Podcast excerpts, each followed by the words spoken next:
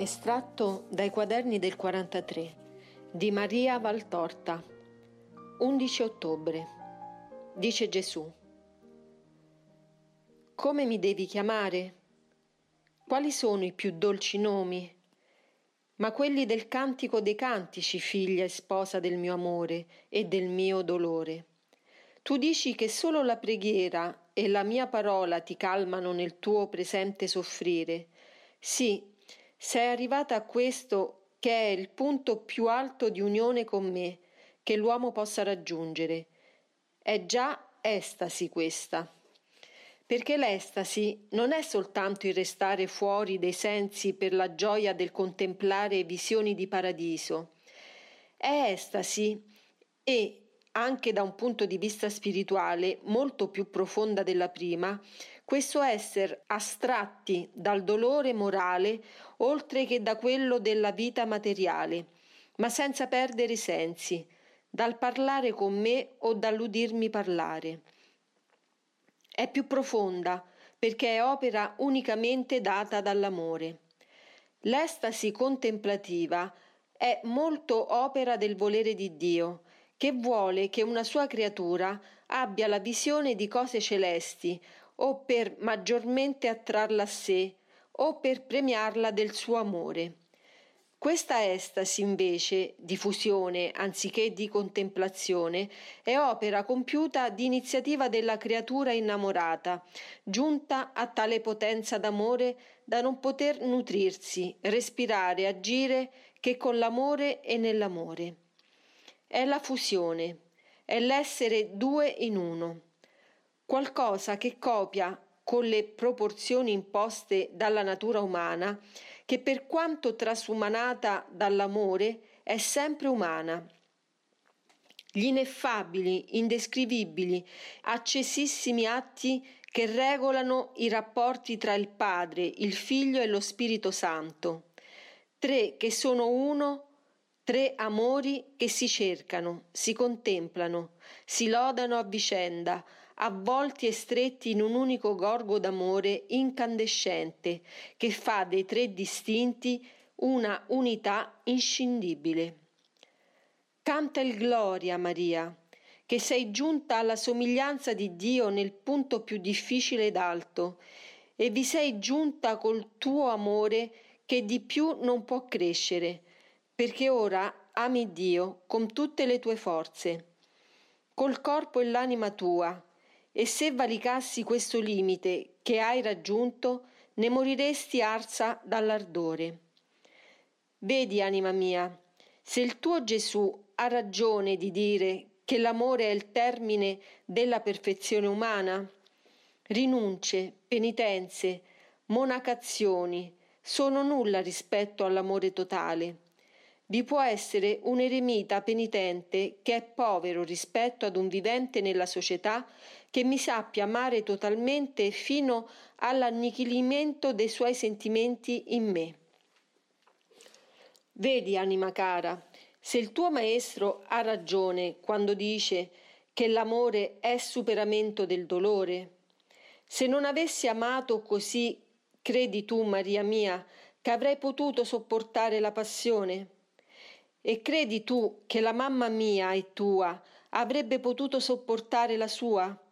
E che i martiri avrebbero resistito alle torture? L'amore non uttende il senso dolorifico dell'uomo, ma vi mescola un liquore di così corroborante dolcezza che il più tremendo dei dolori diviene sopportabile alla creatura che lo soffre. Il liquore è la forza di Dio stesso che viene a voi con tutta la sua potenza. Sono anzi le potenze di Dio che si precipitano in voi, attratte dal vostro amore, e annullano le fragilità vostre, dandovi un vigore di lottatori celesti. Io, il vittorioso, vi comunico la mia vittoria sulla debolezza della carne, del cuore e sulla morte. Io vivo nell'anima innamorata con un'unità inscindibile come uomo fra gli uomini, vissi in unità col Padre mio. Maria, l'unita alla Trinità Santa, vi comunica la sua potenza d'amore che attrasse Dio in lei dal profondo dei cieli e col suo sorriso vi insegna ad amare con la perfezione che fu sua. Vedi dunque, anima mia, a quali divine e eccelse potenze e somiglianze porta l'amore totale. Io, che ti ho prescelta alla missione di dolore e di luce, voglio versare su te le onde dell'estasi d'amore. Te ne voglio saturare in modo che tu odori di me, e ben più celestialmente che non la regina Ester dal capo intriso di profumi della terra per piacere al suo re. Io, nell'ora in cui diverrai regina del regno che t'ho preparato, e sposa ormai unita allo sposo nella reggia del re dei re, voglio che tu sia macerata d'amore, ossia di me stesso, al punto che di te non resti più nulla, e sia io, io solo, che vivo in te. Vieni, seguimi, sempre più da presso, il tuo occhio non deve che cercare me, e il tuo udito esser teso ad udire me. Il tuo gusto deve trovare insipido ogni cibo che non sia il mio, e il tuo tatto repellente ogni contatto che non sia il mio. L'odorato tuo deve gustare unicamente la fragranza del tuo sposo, non più nascosto, ma che ti cammina avanti per segnarti la via che conduce alla beatitudine celeste. T'ho attirata e sempre più ti attirerò, sprigionando onde di odori e di luci che ti rapiranno alle cose della terra. Sei mia, ti ho voluta e ti ho, ora ti tengo, e solo un tuo volere che non verrà potrebbe levarti a me, ma non verrà. Prima verrà la cosiddetta morte, ossia le nozze della tua anima con me allora sarà gioia completa. Io ti prenderò per mano e davanti alla mia corte dirò Ecco la mia piccola regina, la cui veste fu intessuta di penitenze e ornata di lacrime, il cui serto è fatto d'amore. Ella s'è preparata a quest'ora con tanto dolore. Ora per lei il dolore è finito e viene l'amore libero e eterno del cielo. Rallegratevi, o celesti abitatori, per questa nuova sorella che ha finito le lotte ed entra nella pace. 12 ottobre. Dice Gesù. Anche tu, come la sposa dei cantici, sei venuta a me un po' bruna. Rarissime sono le anime che, attratte dal mio amore, non vengono a me un po' brune. La vita del mondo leva quel candore di giglio che ha l'anima uscita dalle dimore del cielo per scendere ad animare una carne nata fra due amori fatti uno. È la terra, l'atmosfera della terra, non l'atmosfera astronomica creata dal Padre mio, ma l'atmosfera morale della terra, quella creata da voi, che per essere stati avvelenati all'origine dello spirito del male, portate nel sangue germi di male inoculato ai progenitori. Quella che offusca lo splendente candore su cui è solo una macchia che il mio battesimo lava. O fulgore dell'anima dopo il lavacro battesimale! Se vi fosse dato vedere quel luminoso candore, vedreste qualcosa da rapire i vostri sentimenti. Il giglio è opaco e la perla è grigia a confronto all'anima avvolta nella luce battesimale. Essa è come quella dei due primi avanti la seduzione di Satana, così come era quando il Padre a loro l'ha infuse per farli a lui somiglianti. E in verità L'anima rivestita della grazia battesimale è come uno specchio che riflette Dio. È un piccolo Dio che attende, amando, di tornare, di tornare al cielo dove il suo amore creatore l'attende. Se l'uomo riflettesse, ed è per questo che la mia bontà non calcola le colpe commesse avanti l'uso di ragione, se l'uomo, ormai capace di distinguere il bene dal male, e nota che gli istinti del senso si destano dopo l'uso di ragione, prima sono vivi solo gli istinti della vita che spingono il bambino a cercare la mammella o il cibo, il calore della madre o del sole, la mano della madre o il sostegno degli oggetti. Se l'uomo riflettesse a ciò che fa, a ciò che perde facendo, a quale delitto, a quale furto giunge levando alla sua anima il suo candore battesimale, quale sacrilegio compie profanando in sé la vera immagine di Dio, spirito di grazia, di bellezza, di bontà, di purezza, di carità infinita. Se riflettesse al deicidio che compie uccidendo la sua anima. Oh no, l'uomo, essere dotato di ragione, non peccherebbe, ma l'uomo è un re stolto che disperde con la sua volontà malata i tesori del suo regno e mette in repentaglio il possesso del suo regno stesso. E nota, Maria, non parlo in mio nome, non dico che peccando offendete me, che sono morto per voi. Parlo solo difendendo gli interessi ed i sentimenti del Padre mio che vi ha creati simili a Lui, che vi ama di una perfezione d'amore paterno e che l'uomo insulta col suo disamore e defrauda nelle sue speranze che sono quelle di potervi stringere al seno nel giorno del vostro entrare nella vita. Poche sono le anime che non vengono a Dio un po' brune, fatte brune dalle conseguenze della vita che non hanno saputo condurre con quella santa e attenta riflessione che ci vorrebbe per rispetto all'anima che ha diritti superiori alla carne. Voi vi ricordate molto dei diritti della carne, cosa che muore e che solo essendo vissuta ancella dello spirito e non padrona dello spirito può divenire a suo tempo abitatrice nella reggia dei cieli.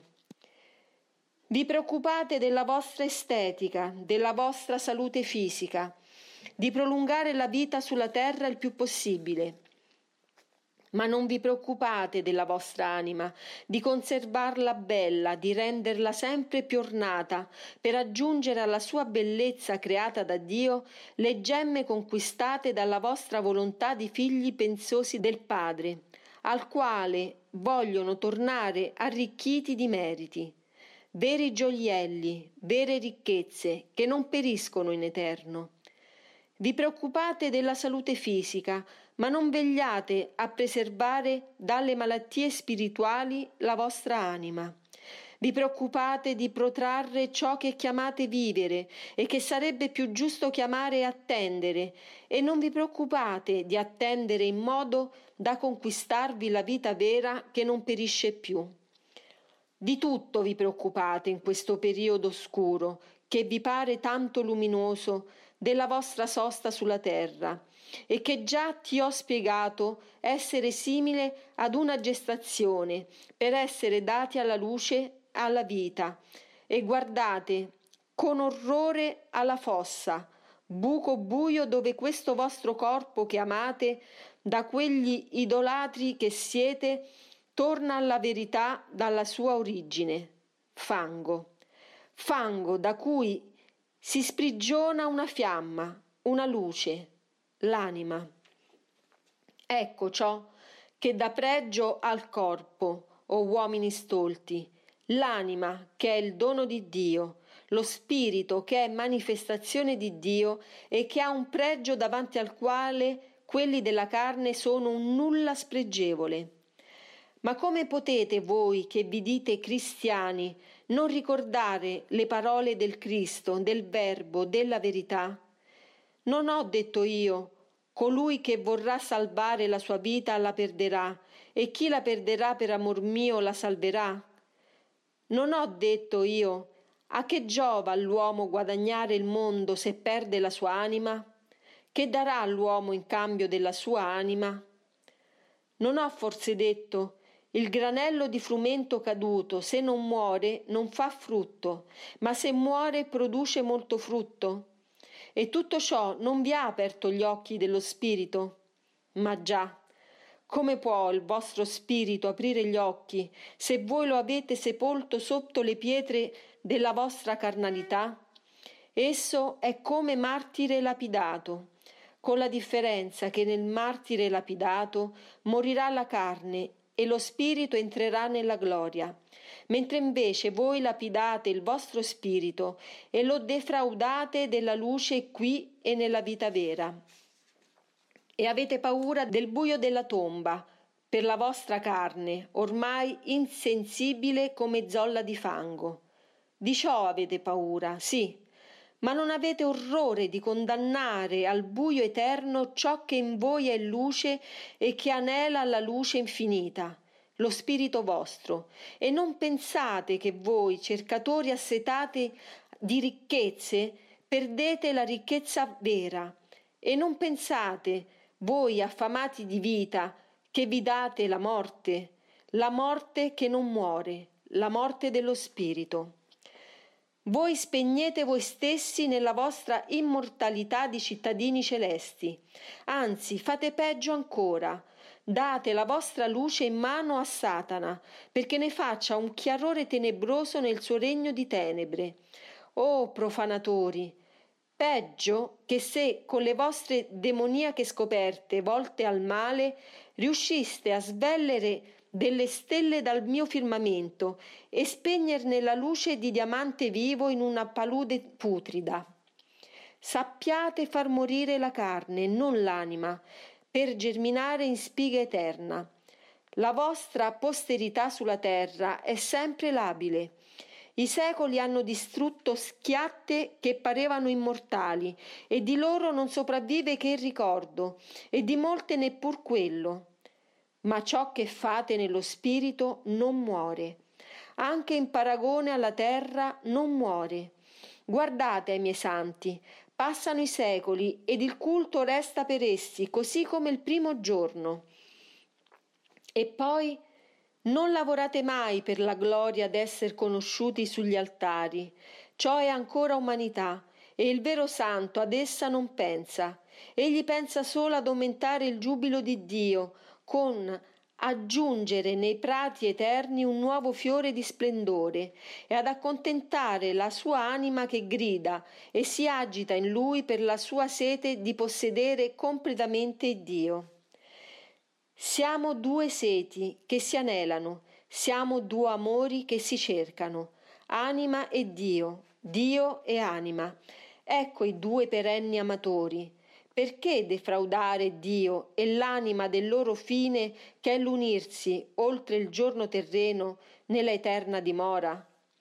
Io, la pietra perfetta, non guardo se venite a me un po' bruni dai riverberi del sole terreno delle tendenze vostre. Voglio solo che lottiate perché il sole bruciante della carnalità non vi renda irriconoscibili al mio sguardo e repellenti al mio occhio. Mettete un riparo intorno al troppo pericoloso ardere della umanità. Sia questo dato dalla vostra assidua attenzione, dalla vostra volontà di essere buoni, dal vostro desiderio di piacermi, mi basta questo. E se questo fate, fate già tutto, perché attenzione, volontà, desiderio sono come tre pioli su cui si tende la tenda che preserva un cuore da ciò che può disgustare Dio. Che se poi una subitanea bufera scatenata da Satana, invidioso di Dio, strappa il riparo e permette ai nembi e ai raggi di sporcarvi e di scurirvi, io che vedo e so, non ve ne accuso, ma vi giustifico e accorro in vostro aiuto. Allora sono io che mi faccio riparo a voi, poveri figli, vi stringo al seno e vi dico non piangete, vi compatisco, sono qui per mondarvi, per aiutarvi. Venite. Il Dio di amore vi dà il suo sangue per pulirvi dal fango e il suo cuore per asilo sicuro. Venite, uomini che Satana insidia, vicino a me. Satana non viene. Alzate la testa verso il Dio, non vi avvilite. Ho dovuto essere tentato per provare come uomo ciò che è la seduzione di Satana e compatirvi. non con mente di Dio, ma con esperienza di uomo nelle vostre tentazioni. Non vi avvilite. Mi basta che non vogliate peccare, mi basta che non disperiate dopo il peccato. La prima cosa offende me, Dio, la seconda offende me, Salvatore. Non bisogna mai dubitare del vostro Salvatore, mai. A chi ha fede nella potenza del Salvatore è riservato ogni perdono. Ve lo dico io che sono la verità. Vedi, piccola Maria, quanto c'è da dire su una semplice frase del cantico? E senti come il tuo soffrire è cessato? No, non l'hai perduta una mamma. Ci sono io che ti cullo e ti canto le ninna nanna più sublimi per consolare il tuo cuore che piange. Ci sono io che ti tengo per mano e ti faccio passeggiare con me nei giardini eterni. L'ho promesso e lo mantengo. Ti sono madre e padre, oltre che fratello e sposo. Alla tua mamma penso io, Redentore. A te penso io, amore. Vai in pace, io sono sempre con te.